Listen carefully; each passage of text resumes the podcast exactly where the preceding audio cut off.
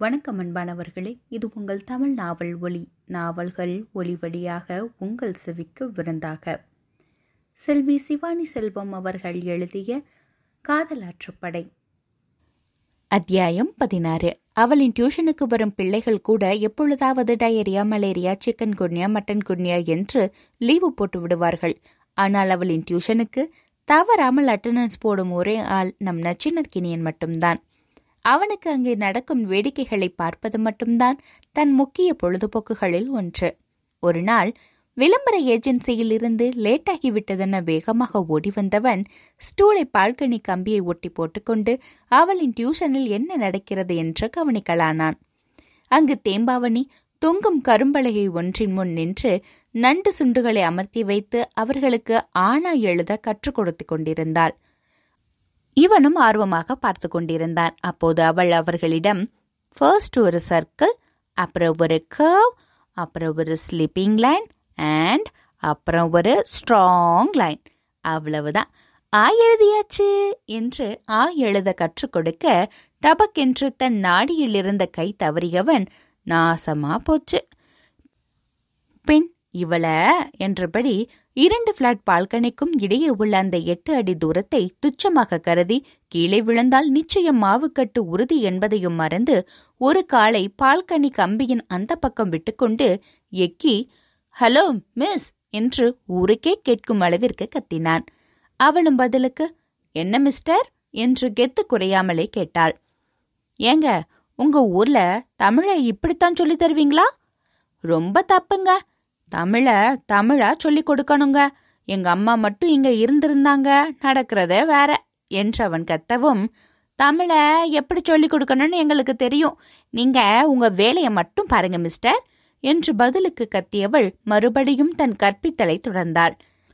இதற்கெல்லாம் அசந்தால் அவன் நச்சினர்கினியன் அல்லவே அவளின் திட்டை கண்டு கொள்ளாமல் மீண்டும் அவளை கவனிக்க ஆரம்பித்து விட்டான் அன்று பார்த்து அவளின் டியூஷனுக்கு வந்திருந்த மாணவன் ஒருவன் அவளைப் போலவே உருவம் ஒன்றை வரைந்து அவள் உள்ளே சென்றிருந்த நேரம் தான் கொண்டு வந்திருந்த வத்தி குச்சியால் அந்த நோட்டு பேப்பரை எரித்து கொண்டிருக்க அதனை கண்டுபிடித்தவள் என்னடா உருவபொம்மை இருக்கிறியா இப்பவே அரசியல்வாதி பிள்ளைங்கிறத காமிக்கிறியா? பிஞ்சிலேயே பழுத்தவனு என்று அவன் தலைமுடியை பிடித்து ஆஞ்சி எடுத்து விட்டாள்.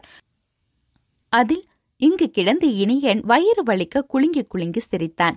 அதேபோல் இன்னொருவனிடம் ஏண்டா வீட்லயே உச்சா போயிட்டு வர மாட்டியா?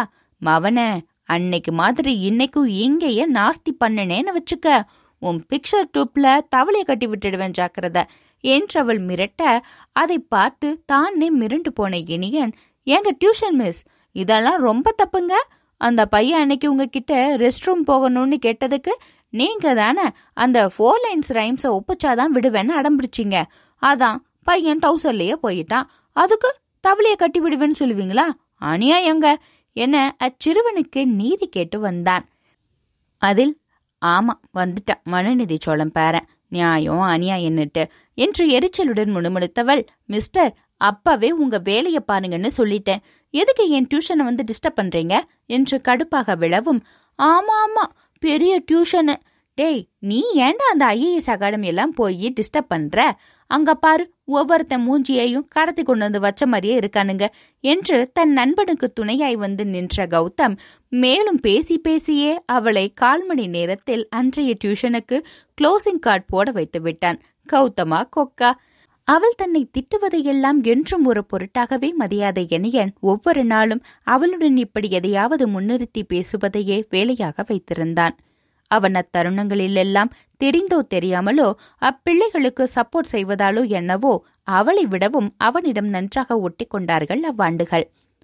அதனையும் தனக்கு சாதகமாக பயன்படுத்தி கொண்டவன் அவளுக்கென தான் பார்த்து பார்த்து வாங்கும் clip nail polish wrist watch என அனைத்தையும் அவர்கள் மூலமாகவே அவளிடம் சேர்ப்பித்தான்.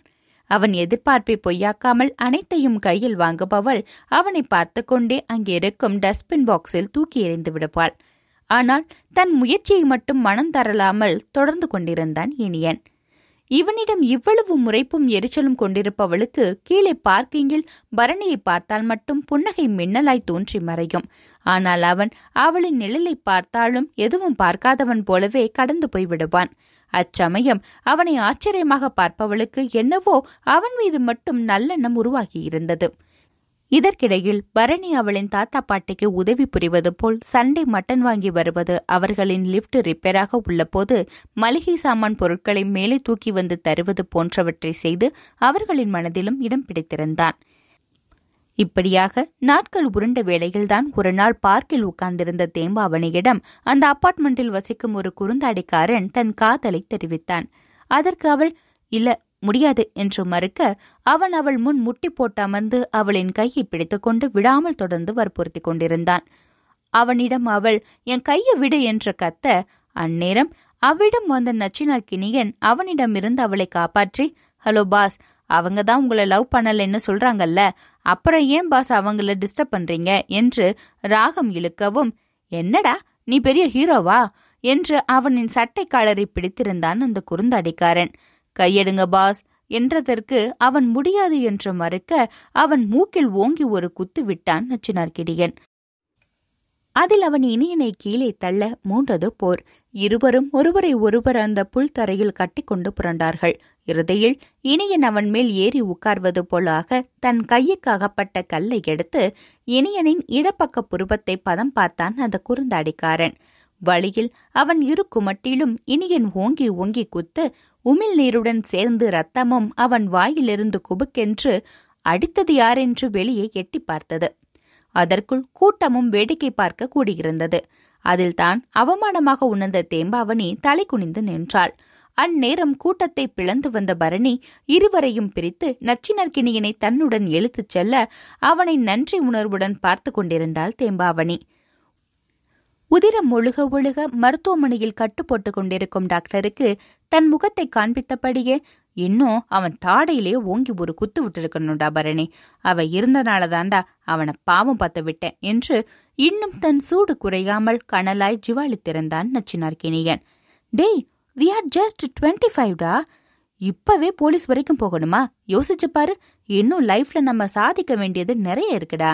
எனக்கென்னவோ நீ அந்த பொண்ணு பின்னாடி சுத்துறதெல்லாம் வேஸ்ட் நாடா தோணுது என்று தன் மனதில் உள்ளது மறையாமல் சொன்னான் பரணி.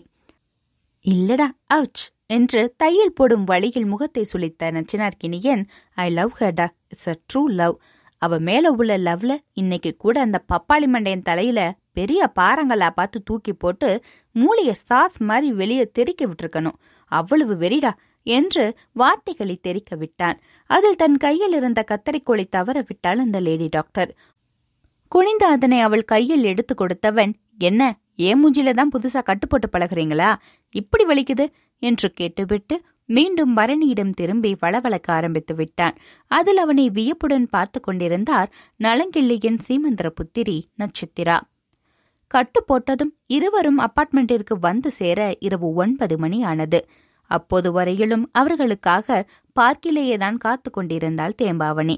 அவனை கண்டதும் அவள் அருகில் வர அவன் அங்கேயே அப்படியே உயிர் திரவம் உறைந்து நின்று விட்டான். வேகமாக வந்தவள் தன் இடையை தொட்டு கொண்டிருக்கும் பேக்கை இறுக்கி பிடித்தபடியே காட்டு மிரண்டியா நீங்க? அப்படி சண்டை போடுறீங்க? அவன் குத்துன கல்லு ஒரு இன்ச் கீழே பட்டிருந்தா என்னவாயிருக்கும்? என்று சத்தம் போடவும் என்னவா இருக்கும்? எனக்கு ஒன்றரை கண்ணா இருக்கும். அவ்வளவுதான் என்று அசால்ட்டாக சொன்னான் நச்சினார்கினியன் மூச் பேசாதீங்க. நான் உங்களை ஹெல்ப்புக்கு கூப்பிட்டேனா? அப்புறம் எதுக்கு இப்படி தானா வந்து ஹெல்ப் பண்ற மாதிரி சீன் கிரியேட் பண்றீங்க? நீங்களாவது ஏதாவது சொல்லக்கூடாதா இவருக்கு? என்று பரணியிடம் குறைப்பட்டவள் தங்களது பிளாக்கை நோக்கி நகர நச்சினார்கினியன் என்னங்க உங்க ஃப்ளாட்டுக்கு போனதும் உங்க தாத்தா பாட்டிக்கு ஃப்ரிட்ஜில் இருந்து சில்லுன்னு தண்ணி எடுத்து கொடுத்து குடிக்க சொல்லுங்க என்று சத்தமாக கத்தினான். அவனது எதிர்பார்ப்பை பூர்த்தி செய்யும் விதமாக அவள் ஒரு கணம் திரும்பி நின்று எதுக்கு? என்று வினாவ பாவம் இவ்வளவு நேரம் வயசு பொண்ண காணோமேனு வயிற்றுல நெருப்ப கட்டிக்கிட்டு இருப்பாங்கல்ல அதுக்குத்தான் என்றவனின் பதிலில் அவனை முறைத்து பார்த்து ஒரு காலை மட்டும் தரையில் ஓங்கி மிதித்தவளாய் விறுவிறுவென்று தன் அப்பார்ட்மெண்ட்டுக்குள் சென்று மறைந்தாள் தேம்பாவணி. டேய் நீ அடங்கவே மாட்டியா? என்று அவனை திட்டியபடியே பரணி முன்னே செல்ல தங்கள் பிளாட்டிற்குள் வந்ததும் கௌதமினி என்னை பார்த்துவிட்டு மச்சி யாருன்னு சொல்லுடா? இப்பவே அவன் மூஞ்சியில போய் கொத்து புரட்டா ஒன்று போட்டுடுறேன் என்று ஓவராக துள்ளினார். பின் அவனை இனியன்தான் டே டை அடங்கடா என்று சொல்லி அடக்கி வைக்க வேண்டியதாயிற்று. அச்சம்பவத்திற்கு பிறகு தேம்பாவணியை தொடர்வதை தீவிரமாக்கிய இனியன் இனியும் காலம் தாழ்த்துதல் உசிதமல்ல என்று உணர்ந்து அவளிடம் தன் காதலை சொல்லியே ஆக வேண்டும் என்று தீர்மானித்தவனாய் அவளுக்காக பரிசு ஒன்றை வாங்க அங்கடிக்குச் சென்றான். தன் மனதிற்கு பிடித்த பரிசை வாங்கிக் கொண்டு அவன் வெளியே வரும்போதுதான் வெளுத்து வாங்கியது கனமழை. அதில் ஓரமாய் ஒரு காபி ஷாப் பக்கம் ஒதுங்கியவன் கண்ணாடி கதவின் வழியாக எதர்ச்சியாக உள்ளே எட்டி பார்க்க தேம்பாவணியும் பரணியும் எதிரெதிர் இருக்கையில் அமர்ந்து ஒன்றாக காப்பி அறிந்து கொண்டிருந்தார்கள். பரணியை பற்றி நன்கு அறிந்தவனான நச்சினார்கினியனுக்கு அது தவறாகவே தோன்றவில்லை. அன்று இரவு வீட்டிற்கு வந்தவனிடம் அது குறித்து சரியாக விசாரிக்கவும் இல்லை அவன். அன்றே அவன் பரணியிடம் ஏதாவது கேட்டிருந்தால் உண்மையின் சிறு துரும்பாவது அவனுக்கு புலப்பட்டிருக்குமோ? இத்துடன் இந்த அத்தியாயம் நிறைவடைகிறது. இந்த அத்தியாயத்தை பற்றிய உங்களுடைய கருத்துக்களை மறக்காம பதிவிடுங்க. உங்களுடைய கருத்துக்கள் தான் என்னுடைய இந்த முயற்சிக்கு உற்சாகத்தையும் பலத்தையும் சேர்க்கும். மீண்டும் அடுத்த அத்தியாயத்தில் ஜென்ம ஜென்மமாய் காதல் செய்ய ஜோனோ வருவாள். அதுவரை இணைந்திருங்கள். இது உங்கள் தமிழ் நாவல் ஒளி நாவல்கள் ஒளி வழியாக உங்கள் செவிக்க விருந்தாக. நன்றி. வணக்கம்.